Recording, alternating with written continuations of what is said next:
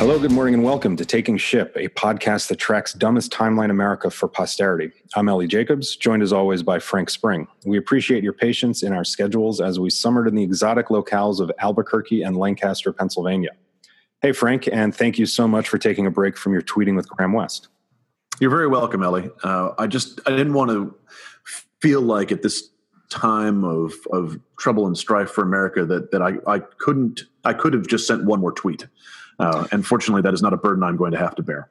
Uh, so, uh, as always, we'd like to thank uh, our listeners for their comments. Uh, the ones, the positive ones you send us, uh, the creepy hate missives you send us. Uh, we love them all, uh, and, and we love them equally. Strangely, uh, please subscribe if if you are listening to us but have not subscribed. Please do rate us on iTunes. That actually does matter. Follow us on Twitter at Taking Ship, and that's ship with a P as in porcine. Uh, we're also on Facebook now uh, because, again, we have just joined the last decade.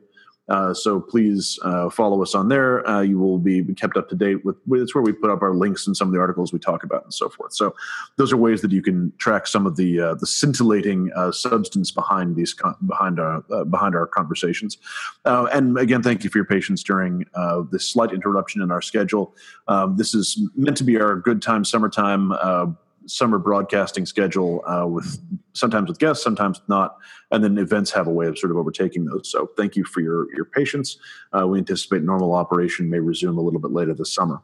Uh, but in the meantime, speaking of uh, of events that have a way of overcoming our plans, uh, we're not going to talk a lot uh, on this podcast about Charlottesville.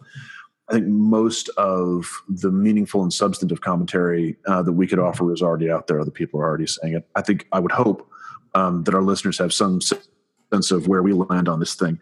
Uh, it is there's not, I think, a lot of uh, ambiguity in an issue like this, uh, but we do want to say just a couple of things very, very quickly. Uh, one of them is uh, there should not be much ambiguity on this. That does not mean that some people have not found it. Uh, so, to our listeners, I will say if you find yourself tempted to create a kind of to to indulge in any uh, equivocation or and uh, or suggest any equivalency between uh, uh the uh, counter protesters, um, some of whom uh, were more prepared were prepared to be more physical than others, and the neo Nazis who marched in Charlottesville. which is to say, if you are on any form of social media saying we need to be equally worried about neo Nazis and Antifa, you are at risk of being an alt centrist. And we don't want that for you. We don't want alt centrism for our listeners. And also a Nazi th- sympathizer. And also a Nazi sympathizer. Please don't do those things. Please don't be an alt centrist. Please don't be a Nazi sympathizer. Uh, for the most part, the response to this has been people coming out of them, uh, people coming out of nowhere and saying Nazis are bad. This that we are doing this uh, is it, you know it that would seem to me to be self-evident but hey here we are. Occasionally it's worth reiterating the old truths. Uh, don't be an alt centrist on this thing. Uh, don't try and find equivalence so you're not you're not you are you're not rising above. You're not making some kind of high moral point. Uh, this is not a time to take refuge in process. Yeah, and it also makes you sound nearly as dumb and as ignorant as the president of the United States. Yeah, dude. Yes, that's exactly, and and and it is not there are times in life, and it's I think more frequent than we than we suggest, uh, when opposing, when saying I agree with what someone is doing, but I don't like the way that they are doing it. Uh, a lot of the time, that is just a way of uh, that is a different way uh, of simply opposing what that person is doing. So to say I, I you know, I, I approve of people opposing Nazis in the street, but I don't like the way they're doing it. Uh, this is a time just to say I approve of people opposing Nazis in the street and leave it there. Uh, we would also ask consider before, and I understand why this is happening, but consider the words "This isn't America" or "This isn't us" before you uh, decide that that's the line you're taking on this, because uh, race, racist violence, uh, and, and, political violence are uh, as much a part of the American story as anything else. What makes America, I think, distinct, uh, one of the many things that makes us distinct as a nation, is is not that you know racial racial violence doesn't happen here i mean it's that it's it's been with us since before there was in america Uh, and it's not that political violence doesn't happen here. Political violence has always been part of this. Uh, and I, I, think we sometimes forget that because we have so many elections and so many of them orderly um, that we, we lose track of the different types of political violence that occur in this country. But they're both part of who we are. What makes us distinct uh, is that America has a capacity to evolve slowly, painfully, and often through trauma out of its out of its its ingrained sort of patterns of of uh, of violence, uh, and I think that we can. Uh, my hope is that this will be one of those occasions, and we can do that here. So, please, uh, you know, that it's comforting to think, oh, this isn't who we are. Um, this has always been part of America, but it doesn't have to be who we. It doesn't always have to be in the future. Right. You know, the the moral arc of the universe does bend towards justice. I think you know Dr. King was right in saying that, and uh, President Obama would frequently invoke that for good reason. Um, if that's not the way that the universe works, it makes really doesn't make life worth living. To be quite honest. Um, one other uh, comment I'll make on this is the uh, the mayor of Charlottesville uh, is another member of the Truman National Security Project, um, and I would say that he has done a pretty outstanding job in uh, dealing with the fallout of this kind of tragedy. This kind of uh, it, it's a terrorist attack, is what the the, the car driving uh, through the crowd certainly was a terrorist attack, um, and the the the role that the governor has played, the role that the law enforcement has played. I mean, there was a lot of back and forth that law enforcement stood on the sidelines. Apparently, that was the uh, alt right's militia standing on the sidelines, dressed to look like law enforcement officers. And this was a very well organized or attempted well organized um, mass protest um, led by the likes of David Duke and um, Spencer and some of their acolytes. And, and I think this is the first of many we're going to see. Yeah, yeah. This, I mean, this, this is not. Yeah, again, this, this is not over. Um, and and I, th- I, think that we, we, yeah, this is this is not over. Um, it, you know, it continues. There are constructive ways to oppose these people, uh, and I think we're all sort of groping to figure out kind of what those are. Um, there are constructive ways to oppose these people, um, but but taking refuge in process, finding moral equivalency, or pretending like this somehow is not a part of the American story that we're going to have to deal with together is just not. That's it's that's that's not how we're going to get there. Right. Uh, so I think we may leave it there on Charlottesville. Um, stay stay safe out there, everyone. Uh, we have, however, other things to talk about. Uh, one of the reasons we wanted to do this podcast is there are updates to important things uh, that have been kind of lost, and understandably, we've lost sight of because there uh, are, are, are, bigger things happening. But um, there's important stuff going on out there as well, uh, and we have one of them here. We have, on a somewhat lighter note, we have an important update uh, from the war on the war on corruption. And for that, we turn to uh, our venal, our Venal PAC um, our Venal PAC uh, correspondent, Ellie Jacobs. Thank you very much, Frank. Venal PAC, uh, we are really we are really excited about this one. There's a gentleman in Virginia Beach named Bob Hedgeman, age 70. He recently filed a lawsuit in U.S. District Court saying the national and Virginia Republican parties and some GOP leaders raised millions of dollars in campaign funds while knowing they weren't going to be able to overturn the law, also known as Obamacare.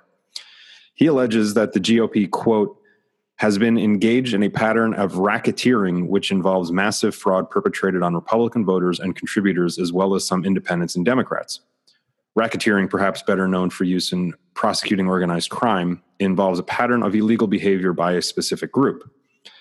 Uh, Heghmann went on, uh, quote, now that the Republican Party has won the House, the Senate, and the presidency, the effort is it is making to repeal and replace Obamacare is itself a fraud upon Republican voters and donors the quote pattern of Republican pattern of racketeering extended to the party's response to Trump's candidacy. His his suit goes on to state the GOP GOP units raised money to push the health care repeal or Trump's promises, but quote never intended to implement the Trump agenda or fulfill the promises of the Republican platform. Hedgeman suit contends that the Republican Party knew the GOP wouldn't be able to repeal the health care law after President Barack Obama's reelection in November 2012, but continued to raise money on the promise that it would.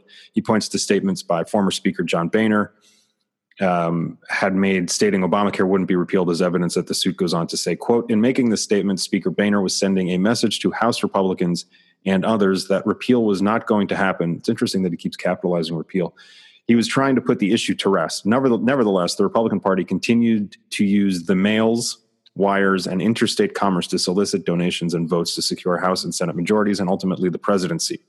The mails, wires, and interstate commerce. Indeed, the Pony Express may have been involved as well. The mails and wires. Boy, It's when just- I, Yeah. you know, that's there's nothing that gets my goat more than misuse of mails and wires. the suit goes on. It argues that the national GOP raised more than $735 million and Virginia's party more than $20 million from 2009 to 2016. Really surprising that Virginia's raised only 20 million, uh, in large part by promising to repeal the Affordable Care Act. Heghmann said he was standing to sue the GOP because he has been a contributor. Federal Election Commission records, which are pretty uh, accurate, record records show he gave a total of $875 to New Hampshire's GOP, but no donation donations were noted for the National Party or for Virginia's. Yeah, take a take a moment to appreciate that, my friends. This gentleman, you know, considerable donor to the GOP, very concerned about his investment of eight hundred and seventy-five dollars cumulatively. Yeah. Tremendous. He wants the party. So the suit, uh, what what he seeks is he wants the party to either return campaign contributions to donors or exert pressure on Republican legislators to repeal the law under threat or of losing GOP financial support.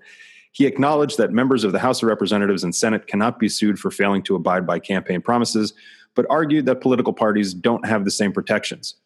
He he said before filing the suit, quote, if the candidates don't deliver, it's incumbent incumbent on the RNC to go to the candidates and say, you can't do this.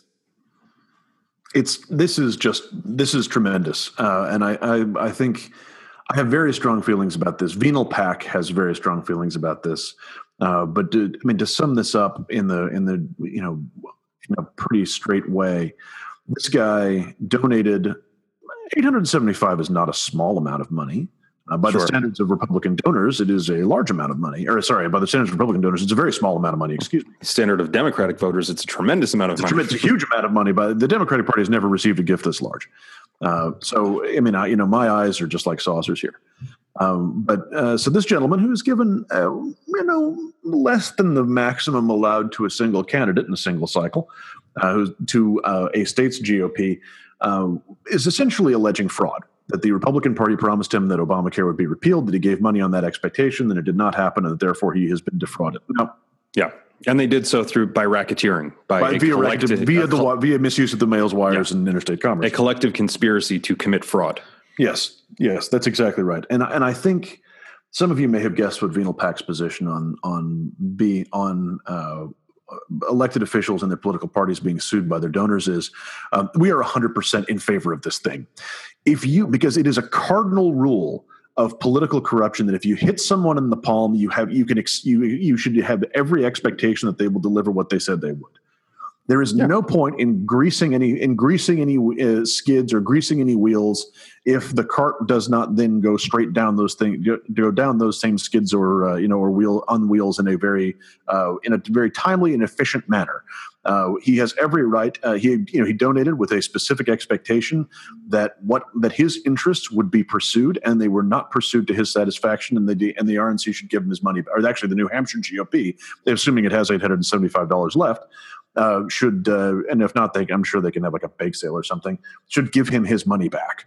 Uh, this gentleman, uh, w- you know, was was an investor in public policy, and his investment went bad, uh, and uh, he has a right to a recovery because he was promised some. This is actually an interesting question. I would say that contractually, he's they're obliged to return it. If they actually view it the way that I phrased it, that a donation is actually an investment, then uh, this is just an investment that went belly up, and there's not much you can do about it. Right. I mean, I think that's really the question. Like, is this just an investment? Which most donations, I think, are, are viewed that way, or was is he approaching this in the same way that if you go to a store and you want to buy a candy bar and you put down a dollar on the counter, you get that candy bar back, but if they don't give you that candy bar, you know, if they're Nazi, you can punch them in the face. If not, maybe you can sue them. And it was he looking at this as an exchange, as a monetary exchange for goods and services. And and as you know, again, Venal PAC's policy of cash on the barrelhead requires that we honor it as a direct exchange of good and service. Yeah. If we th- if we start if we start going down this kind of uh, you know ambiguous, amorphous, like well, it was really an investment in a series of shared ideas. No, absolutely not. That is not what Venal PAC stands for. Um, this is, I mean, this is this is a businessman. We're professionals here.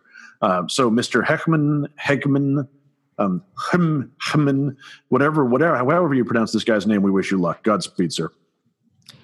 And that's the update from the fronts of the war on the war on corruption. Yes, it's going well. We've taken to the courts. Speaking of taking to the courts, a short update uh, on uh, everyone's favorite. Uh, it would be wrong to call him a public servant, uh, but but certainly, I mean, Venal PAC uh, champion uh, Paul Manafort. every you know every, everyone's favorite political consultant, Paul international political consultant, Paul Manafort. Paul Manafort. It's, it's been a bad a bad couple of weeks and it's been this has gotten some coverage but we want to make sure that our we have a chance to talk about this because the the texture of the investigation uh, uh, that Robert Mueller, former FBI director Robert Mueller, is running into uh, potential collusion between the Trump campaign and Russia, this sort of larger uh, issue of uh, of Russian uh, interference in the election, has the, the texture of it has fundamentally changed. We heard last week or the week before that Mueller had convened a grand jury, and this this is not new this is new information, although there was not a new development. Apparently, it's been operating for several weeks. Well, there's two grand juries. There's one in Virginia. There's yes. one in Virginia. The bigger issue is that now there's a second grand jury in Washington D.C. Yes, correct. Yes, that's an excellent point. Yes, so yes, that's exactly right. There's a there's another there's a second grand jury, uh, and again, these have been operating for a while, um, but this indicates the scope of the investigation is broadening. And then last week, um, the uh, the Department of Justice served a uh, warrant on Paul Manafort's house. Houses. Houses, yes, houses. Thank you as well. Houses, um, one of which at least was a so-called no-knock warrant, which means they just walk in and start looking for things. And you get a no-knock warrant uh, when you are concerned that the person who in that house, that per, the person in that house, might destroy evidence uh, before you have a chance to uh, to secure it in the event that you actually knock. So, the FBI woke Paul. The story is the FBI woke Paul Manafort up by knocking on his bedroom door. Uh, which I have to say is a very polite way. They always do that for me whenever they come to serve a warrant sure. at my place. Uh, sometimes they bring me a cup of coffee. Uh, you know, just I've got to tell you, listen, before we get into it, like they have a bad rap. But if you're going to be served with a warrant or a subpoena or arrested in the morning, by a federal agency, it's got to be the FBI. It's the FBI every time because those assholes with the DEA will just like they'll slap you around. Yeah, uh, yeah. they'll call you names. They'll they'll ruffle your clothes and so forth. The FBI guys like they they they understand the etiquette of things, and I for one approve. Uh, so anyway, what this mean, what this warrant means, and just this is the the real point of this. I want to make sure that everyone is clear on what this means. This is when you convene a grand jury and start issuing subpoenas. It means you are looking for information that might that that would that would inform a potential case when you have a warrant, it means that you have identified a specific crime that you believe was committed, that you have identified a specific piece of, inf- of evidence uh, that would materially support the investigation of that crime, and that you know where that piece of evidence is. That is a very high, and you have to uh, name all of those things with specificity to uh, to get the warrant signed by a federal judge this is a significant escalation in the investigation, and that and that's where we are with Paul Manafort. Right. Uh, you so know, we, and you know, and to clarify, this doesn't necessarily mean that uh, Donald Trump's campaign colluded with the Russians. We don't know that.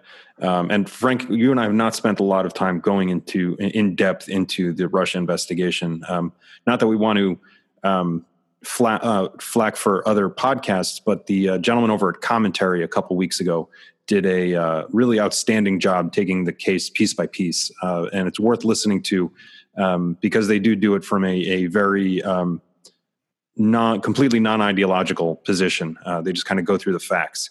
Um, but you know, the, the, grand jury being summoned, as Frank said, it means that there is an idea of what happened, and the fact that they're going after after Manafort means that uh, either one, they're trying to uh, force you know freak him out enough so that he will become a corroborating witness. Or two they think that there is uh, something there that he is guilty of doing that is uh, against the law or that can help them build the case towards uh, any kind of corroboration collusion um, help help asked well we know the trump campaign asked the russians for help when donald trump at a press conference asked for them to find hillary's 33000 deleted emails. Um, but again, you know, this doesn't mean that Donald Trump's being impeached tomorrow. This doesn't mean Donald Trump's being indicted tomorrow. Um, but it could mean that we start seeing indictments handed down to people like Paul Manafort and Keith Schiller and uh, Trump's longtime assistant, potentially even people like Ivanka and Jared and Don Jr. But you know, it's all speculation at this point. We just know that Paul Manafort got woke up in the middle of the night by the FBI. Yes, um, and again, this meant, this means the texture of the investigation has changed. It'll still be a long time before we see anything from this, but we've gone from what's clearly happened is they've gone from a theory of a a sort of a general theory of a crime to a specific crime that they're now investigating, and that's that's a fairly significant escalation of Manafort. Uh, let's, but it also means, and this there's been stories that have sort of on you know liberal uh, conspiracy Twitter uh, meaning, meaning meaning liberal tweeters uh, who uh, are into Russia conspiracies, not people who believe in liberal conspiracies. Liberal conspiracy Twitter has been saying for a while that Paul Manafort has already flipped and Michael Flynn's already flipped, all this other stuff. Manafort at least hasn't already flipped, uh, at least as of when that warrant was served, because you don't serve warrants on people who flipped. Uh, so anyway, that's kind of that's your update from there. Uh, the understand uh, it, it, seems now the uh, grand jury may wish to speak uh, to or get evidence from Reince Priebus from obvious anagram Reince Priebus. Maybe they can uh, maybe they can actually figure out what his real name is, which would be awesome. This would also be a tremendous. this would be tremendously illuminating conversation because there was at least a rumor at one point that Priebus had not signed the Trump specific NDA uh, that Trump was making uh, administration employees sign when they were first when they were first hired on. Uh, he has, of course, uh, you know. Actually, I say, of course, maybe he hasn't, uh, but it would be presumable to think the chief of staff is bound by the re- by, by the usual rules on uh, you know on, on national security and other things that he may not be able to share. Um, but Priebus apparently may not have signed the relevant the NDA that Trump made every uh, made every administration employee above a certain level sign, promising to never say anything bad about the Trump about Trump or the Trump organization in the future. So that could be a very interesting piece of testimony in the event he's called upon to give it. Uh, and there's also a, a some suggestion that the investigation is beginning to hover around this question of Trump Soho, which is a, a property of the Trump organization uh, that has that benefited particularly from uh, funding from our friends the Russians. Yeah, this is a very uh, kind of convoluted and crazy story about how this all comes about. Um, I don't often um, flag stories in New York Magazine, uh, but there's one uh, this past week, about two weeks ago, this past issue. Uh, by a gentleman named Andrew Rice called The Original Russia Connection, that goes into this guy named Felix Sater, S A T E R, um, and his relationship with Donald Trump and Russian oligarchs, and the fact that for a long time he was a kind of informant for the FBI, a sometimes spy and gun runner for the CIA. It's a very, very strange, convoluted story. Uh, but this guy uh, in particular is of great interest to the government, apparently, um, because of his closeness to Trump and his closeness to the Russians and his uh, former firm's dealings in terms of kind of of trying to connect those two groups. So uh, it's an article. We'll we'll put it up on uh, our Twitter feed as well. Um, but it's something worth reading. Again, I mean, as Frank mentioned, um, conspiracy liberal uh, Twitter can be a difficult uh, kind of universe of crazy people to sort through. People like Eric Garland and it's an what, incredibly stupid place, and I do not recommend you spend any time there. What's her name? Mensch, right? Yeah, Louise Mensch, who was uh, oh my god, uh, drummed drummed out of the Conservative Party in the UK for being just the worst, uh, and and now arriving and now you know a recent arrival on our shores uh, to continue to be just intolerable. Wasn't her husband the manager for Metallica or something? Wasn't that kind of her claim to fame? Seriously, that's awesome. I think I'm so. I'm only familiar with her personal body of work, uh, which again is just has always been, as far as I can tell, just just ghastly. Yeah, she's a you know, and as we've I think we've mentioned before uh, to our podcast listeners, um, don't spend a lot of time reading anything that starts off tweet storm coming. It's usually not worth uh, reading. Yes. Yeah. Yeah. Um, yeah. yeah. So that's that. Uh, we'll, we'll we'll we'll turn from the investigation to another piece of thing, uh, another piece of information that's going on right now. Um, and you'll notice we've sort of skipped over the impending apocalypse brought brought on by um, Trump's ill-advised rhetoric with the North Koreans. Uh, we hope to talk about that a little bit later this week with uh, someone who really knows uh, about the issues better than we do.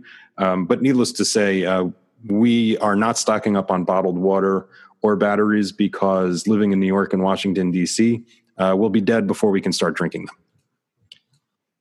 Yes, that's I mean that's the general assumption uh, for that Ellie and I make toward everything in life, which is there are all sorts of bad things that could happen, but our general assumption is that we'll be dead before they do. Yeah, uh, and indeed, Peter Mensch, uh, he did manage Metallica, Red Hot Chili Peppers, Muse, Smashing Pumpkins, Hole, Veruca Salt, Snow Patrol, Jimmy Page. Oh, that makes me sad. Yeah, that sounds right. Yeah, and the uh, oh ACDC, and his first client was Def Leppard, apparently. I knew there was something about that. Okay, there was. I had either, yeah. I mean, that was that was nebulous in my mind, in part because there's an effect that sort of occurs with Louise Mensch. God, I can't believe we've spent this much time talking about her. I promise. I promise listeners we'll never do this again. There's an effect that occurs around her where the closer I get to thinking about kind of her, what she represents her life. This also this also happens to me with Eric Garland. Uh, my, I, I just it's like there's a sort of fog of uh, of of dis, of contempt that sort of seeps into my brain and makes me unable to retain any information whatsoever. I forget things about these people with with alarming regularity, um, and I think it is entirely some sort of self defense mechanism that's coming from deep within my lizard brain. Yeah, it's a fugue state, and for which yeah, that's exactly right. I enter a sort of fugue state, um, and and and for this, I think I have cause to be grateful. So thanks, lizard brain. Yeah, that, that's great. Uh, I think the only reason I remember it is uh, uh, we had a client that was sort of kind of maybe in uh, year this years ago, uh, but when the Daily Mail, uh, not Daily Mail, the Daily, Mirror was being investigated for hacking all, all kinds of people's phones and listening to their voicemails and reading their text messages and all that. when Rupert Murdoch was hauled up in front of a committee um, of Parliament, Louise Mensch was on that committee and was one of the lead questioners and. Um, the uh, uh, media, the American-made media, media made point of pointing out of her husband and his uh, musical legacy. Terrific. Yeah, but moving on to somebody who is not Louise Mensch and is not a lunatic, um, National Security Advisor Lieutenant General H.R. McMaster. Um, the alt right has been going after him, and we use the alt right here again as a pejorative, but also as an explanation of people who reg- who read Breitbart first thing in the morning. That might be a good way to put it. Or people who listen to Alex Jones as if he's the voice of God himself or herself. But you know, how, listen, God, listen, God's listen. If if it is not well known in the Old Testament, but actually the voice of God was primarily directed against the globalist agenda. Yeah, for sure, for yeah. sure. Yeah.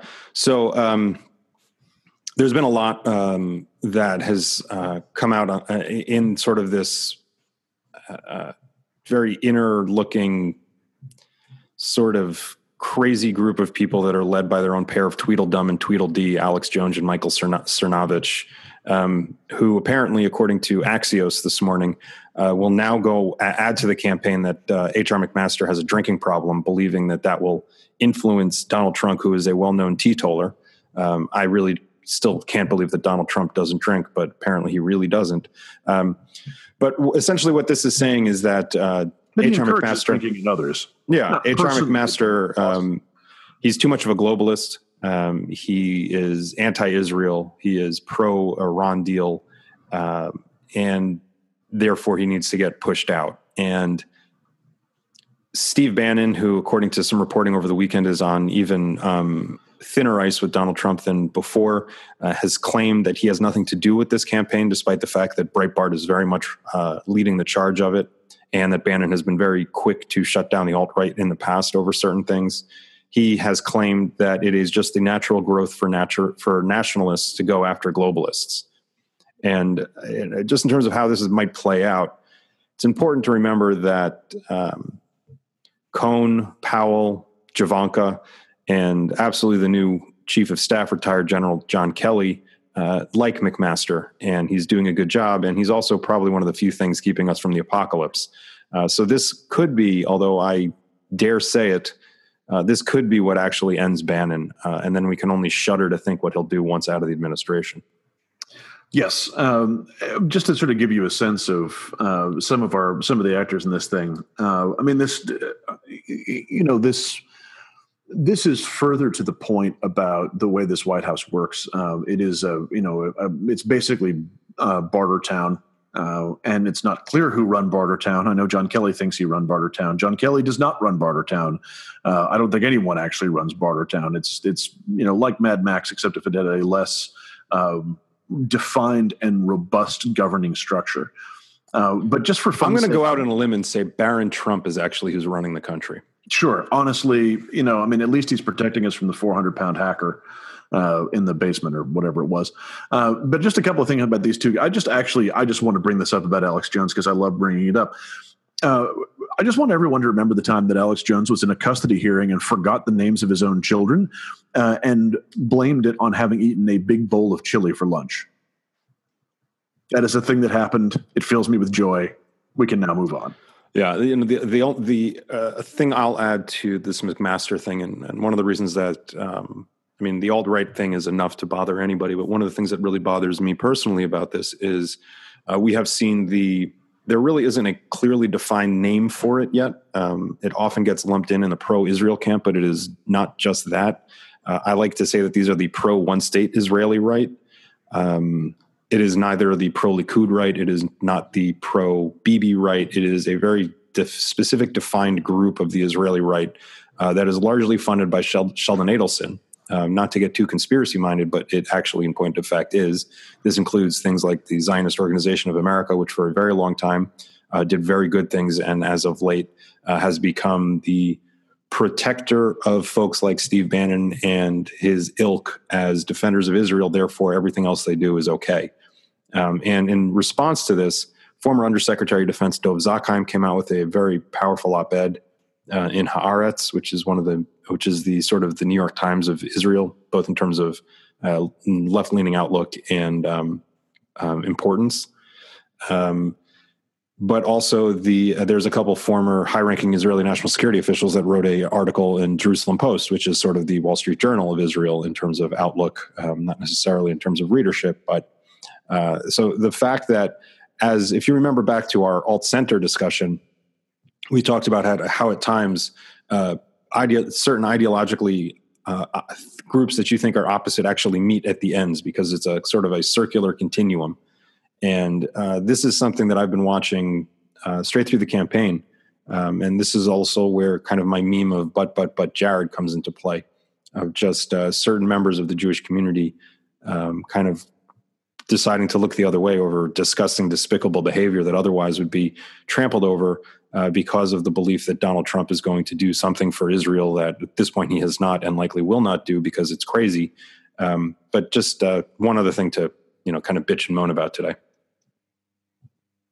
Yes, uh, these are all. I mean, there, will be more on this. Um, there will certainly be more on this uh, because there's. I mean, there's look when it comes to uh, internecine warfare within this White House and the various interest groups that are pushing it on the outside and receiving it on the outside. Uh, there will always be more uh, until uh, this administration is voted out or until the heat death of the universe, whichever comes first. so, speaking of internecine warfare, there you go. speaking of internecine, that's, that's solid. Yeah, I, I've got damn, we're heating up now. Speaking of internecine warfare, a few updates um, from uh, the rolling conflict within the progressive universe. Uh, this, this, is basically a weekly bulletin. Um, so, how bad is the situation uh, with the Democratic National Committee and the kind of broader left space? We've talked about this before. We've talked about the different committees. I've talked at length about their sort of purpose, what they're designed to do. Uh, there's some updates from this. Uh, and, and and some of it was sort of actually thrown into um, a little bit of relief uh, over the weekend. Uh, partly at the uh, uh partly at Netroots Nation, uh, which is a you know very progressive uh, gathering, could be a political conference that occurs every year, or has now I think for twelve years. Um, yeah, so that happened over the weekend, and then also what happened in, in Charlottesville, I think actually also offers a little bit of of insight into where some of the tension between the left and the DNC and the kind of broader Democratic establishment is coming from. So things had already not been. I mean, it had already been a, couple, a, a tough couple of weeks. Uh, for the relationship between the uh, the Democratic Party establishment and, and the DNC specifically, uh, I've talked before about a tendency to use the DNC, the Democratic National Committee, as a kind of stand-in for the entire uh, Democratic Party establishment. Sometimes that's that's fair because you can't keep saying the Democratic Party establishment when DNC would do. Sometimes it's not fair. So when the DSCC or the DGA or the DCCC or one of the other committees uh, makes a decision and people blame the DNC, uh, that that's that, that's not accurate. Um, and it doesn't help the discussion. But in this case, the DNC as kind of stand-in for as avatar for the for the Democratic Party establishment had a tough couple of weeks. Um, there was uh, a story about uh, uh, uh, the group that came out of the Sanders uh, campaign, Our Revolution, uh, went to present a petition to the DNC. there were 60 of them. They were greeted at the door with barricades, and then a particular subject of of dispute um, we're also greeted with donuts and water, uh, which the Our Revolution folks felt like was a kind of uh, a cheap attempt um, to placate them. Uh, DNC supporters, Our Revolution, uh, opponents of Our Revolution, uh, sort of they kind of fixated on this donuts thing as a as a way of picking sides, like either you're pro donut or anti donut in this discussion. I mean, I got to um, be honest. Anybody who's given me water and donuts on a hot day in Washington D.C they're okay with they're okay by in my sure. book. And this is as the, long as they're not you know Nazis. Sure, and this is the and and I think and I have rarely seen as good an example of two political cultures that are just talking past each other at this point. Uh, because what what our revolution came to do and the way they came to do it must have looked like an anarchic, uh, just completely, uh, you know, sort of, you know, sort of the, you know, the lumpen proletariat has come to take the building um, to the relevant folks at the DNC, who I think were really surprised at how badly this encounter went. Uh, and then from the Our Revolution perspective, being greeted with barricades as if they were, uh, you know, as if the, as if they were, uh, you know, a mob bearing, uh, you know, bearing torches and pitchforks, and you know, which was not their purpose. They came to to do something more specific than just yell. Uh, at least I'm sure that was the way Our Revolution felt. Um, these two sides are that that one incident was just a great example of the way these two sides are talking past each other. Um, well, also, and, I mean, the, the, juxtaposition of barricades and donuts. Uh, also, I mean, it's what you're saying. It, it essentially really it, it epitomizes how poorly the DNC is dealing with some of this. At the yeah, same time, offering them greeting at this while blocking them. Sure, it was just. It, I mean, the whole thing was, and I, you know, and I get it. Like, if if you're coming for a reasonable discussion, uh, to you know, to articulate a viewpoint, even strongly and angrily, uh, you are and you are bringing sixty people uh, that that tells me that you may not necessarily be there to have a even a very firm and frank uh, constructive conversation, but you're basically there to stage a small protest. Which fine if you're going to do that though, then be expect expect to be treated like protesters, which means that you're not necessarily let into the building to to conduct your protest. Uh, that's pretty standard, especially because the DNC stroke DTRIP building, which they share, uh, is is pretty well is uh, reasonably well uh, well protected. I think for obvious reasons. Um, but at the same time, if you are the DNC and you know these people are coming, uh, think about the optics of stopping members of your own party with barricades. Uh, and it just it was and it, and again I would love to be able to point to someone and say this is the one who really screwed this up. But the truth is this is just two political cultures that exist within the left that are you know really finding it impossible to talk to each other. Um, and and this is just a great example of how. And that kind of came to a head at uh, at Netroots, where I mean, disdain for the Democratic Party as an establishment is is a feature of Netroots, has been for years, uh, and we saw some of that this year um, with Republicans being booed in speeches, and then the Democratic Party establishment being even more booed in speeches. Yeah, uh, and and the sort of sense was the uh, net, the folks at Netroots were kind of looking to organize uh, a progressive movement that does not involve the DNC, and I actually think that is probably a pretty good and i don't think the dnc actually would would dispute that that is in many respects a pretty good thing. I mean there is and and i'll give you a good example of this so in charlottesville there were a number of progressive organizations that organized uh, to have people appear and uh, you know and, and, do counter visibility to protest against the neo Nazis who were protesting. Uh, and I, I, saw a, a, good thing online about this actually. Uh, you know, and it was or an exa- a, a thing that was I think um, illustrative online about this, which is you know, there's an image of the D, of the Democratic Socialists of America flag, uh, the DSA flag, amongst the counter protesters, the you know the the anti uh, Nazis. Uh, and you know, it said you know DSA DSA was here. Where's the DNC's flag? Now we could talk about you know, I mean, it's there's a little bit of political point scoring there. I think there is, it, but it's a really another really good illustration of the difference of the way these groups operate. I mean, the DSA is a much much smaller organization than the DNC in budget, and then DNC doesn't have paid up members. So naturally, but it's you know it's sort of what the membership of DNC is is a sort of. I mean, I guess you do have they, they do have members, but the DNC sort of conceives its membership as being Democratic volunteers, voters around the country, whereas the DSA is a much smaller and more clearly defined uh, unit of members.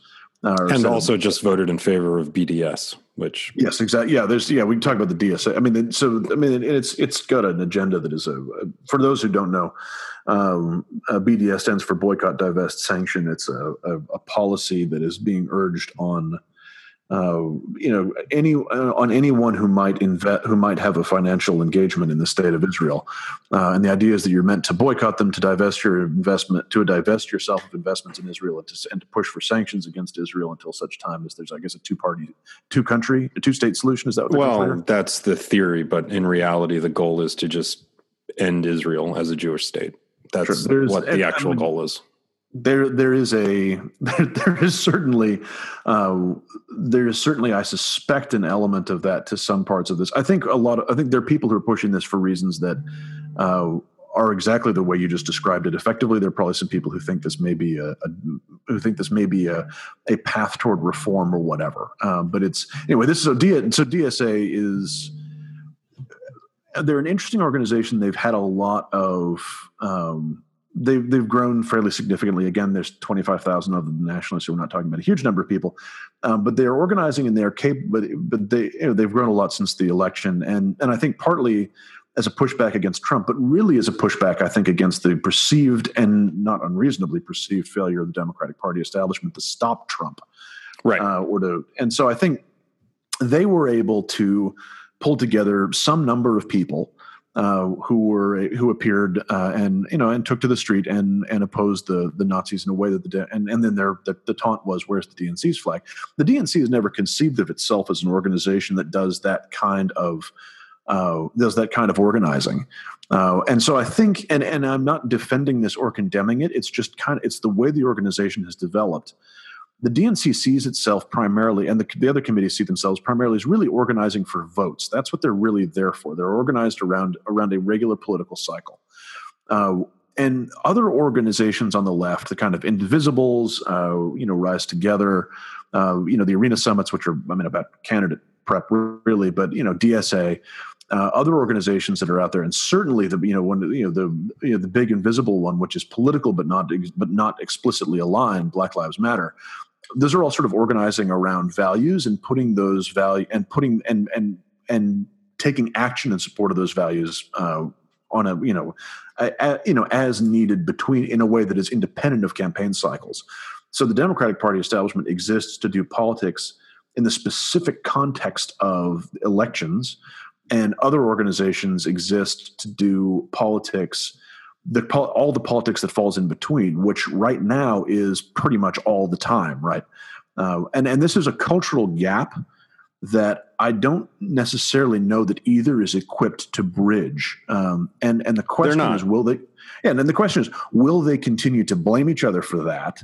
Uh, or uh, is there, you know, or you know, or can we get to a spot where the where where the you know the organizing for votes versus the organizing for values folks you know understand these are two discrete parts of the same process. To the extent that they can assist each other they should but for the most part these are just going to be two two groups that can know each other and should be fellow travelers but really are, are different entities with yeah, different I, missions. I, I look at it sort of in the in the guise of there's one group that is going for purity and the other group that's going for pragmatism. Um, and pragmatism to me in electoral politics is usually what it's about because you're trying to win um, while pushing you know values and ideals that you actually believe in which also involves you know some levels of compromise and negotiation and other sorts of things. And this other group um, again a much newer group that uh, to a large extent grew out of this last election. It's not like it's been brewing under the surface for quite some time the way like the tea party had been brewing under the surface for a very long period of time. Is about an ideological purity test. And that becomes really problematic when you're dealing with different populations in different parts of the country with different values and different wants and needs. And that to me is why you, you know these two different languages that frank was just talking about that to me is really where the primary challenge is. And i don't know that you're going to be able to convince people who are so hell-bent on ideological purity that it's potentially um, a suicide mission until they're until they experience death not think, physical. I'm know, talking, you know, yeah. metaphorical. It's it's you know, I mean, it, there is certainly a, a, history of organization of political organizations that take very strong positions and and really police the boundaries of those very strong of those strong positions carefully. Uh, it can be hard to develop any kind of size. It can, you know, they tend to they they tend to chew themselves up. Uh, because the obsession with, as you say, with purity uh, tends to, as a, as a way of undoing them. Uh, I, I, think one of the things that's interesting about DSA is, I mean, I, and again, I don't, I don't know this organization especially well. I know people who are members of it.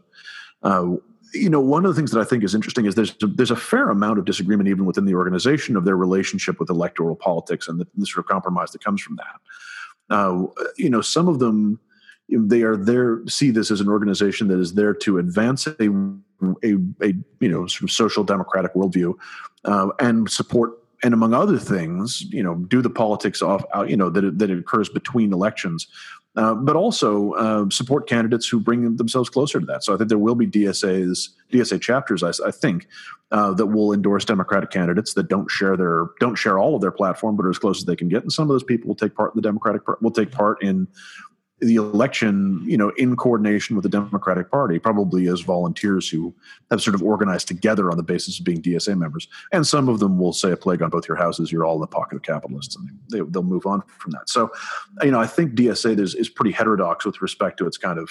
It's my sense is they're pretty heterodox with respect to their expectation that everyone in left of center politics will meet their purity test.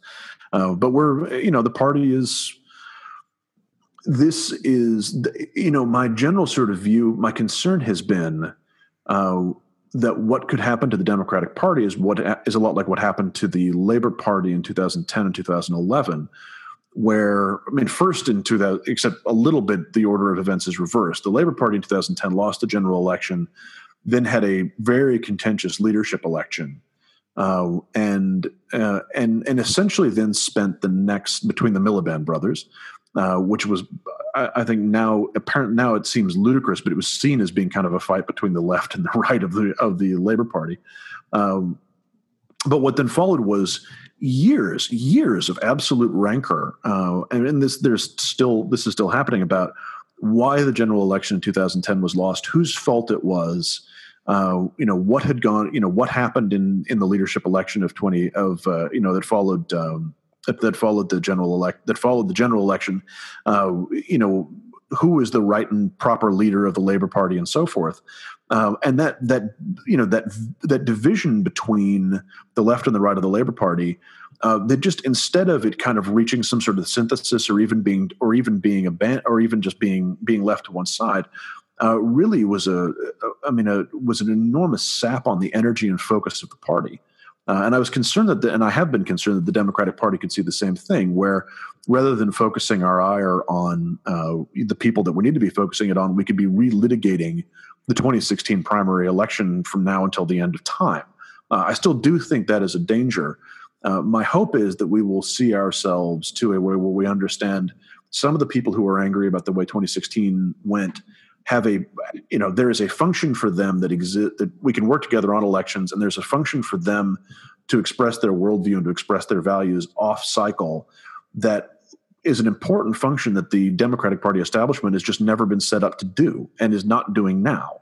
And again because while that tweet was meant mockingly i think it was a tweet while that tweet was meant mockingly it was in fact true. The dsa had their flag out opposing nazis and the dnc didn't for good reasons. But these are two organizations that should be able to work that that should be able to work together and support each other in that respect, not get into a fight over who's the real leftist. Right. And as we've you know as we will continue to talk about uh, on this podcast as this problem continues, there's kind of no end in sight, which is very problematic. Yeah. Yeah.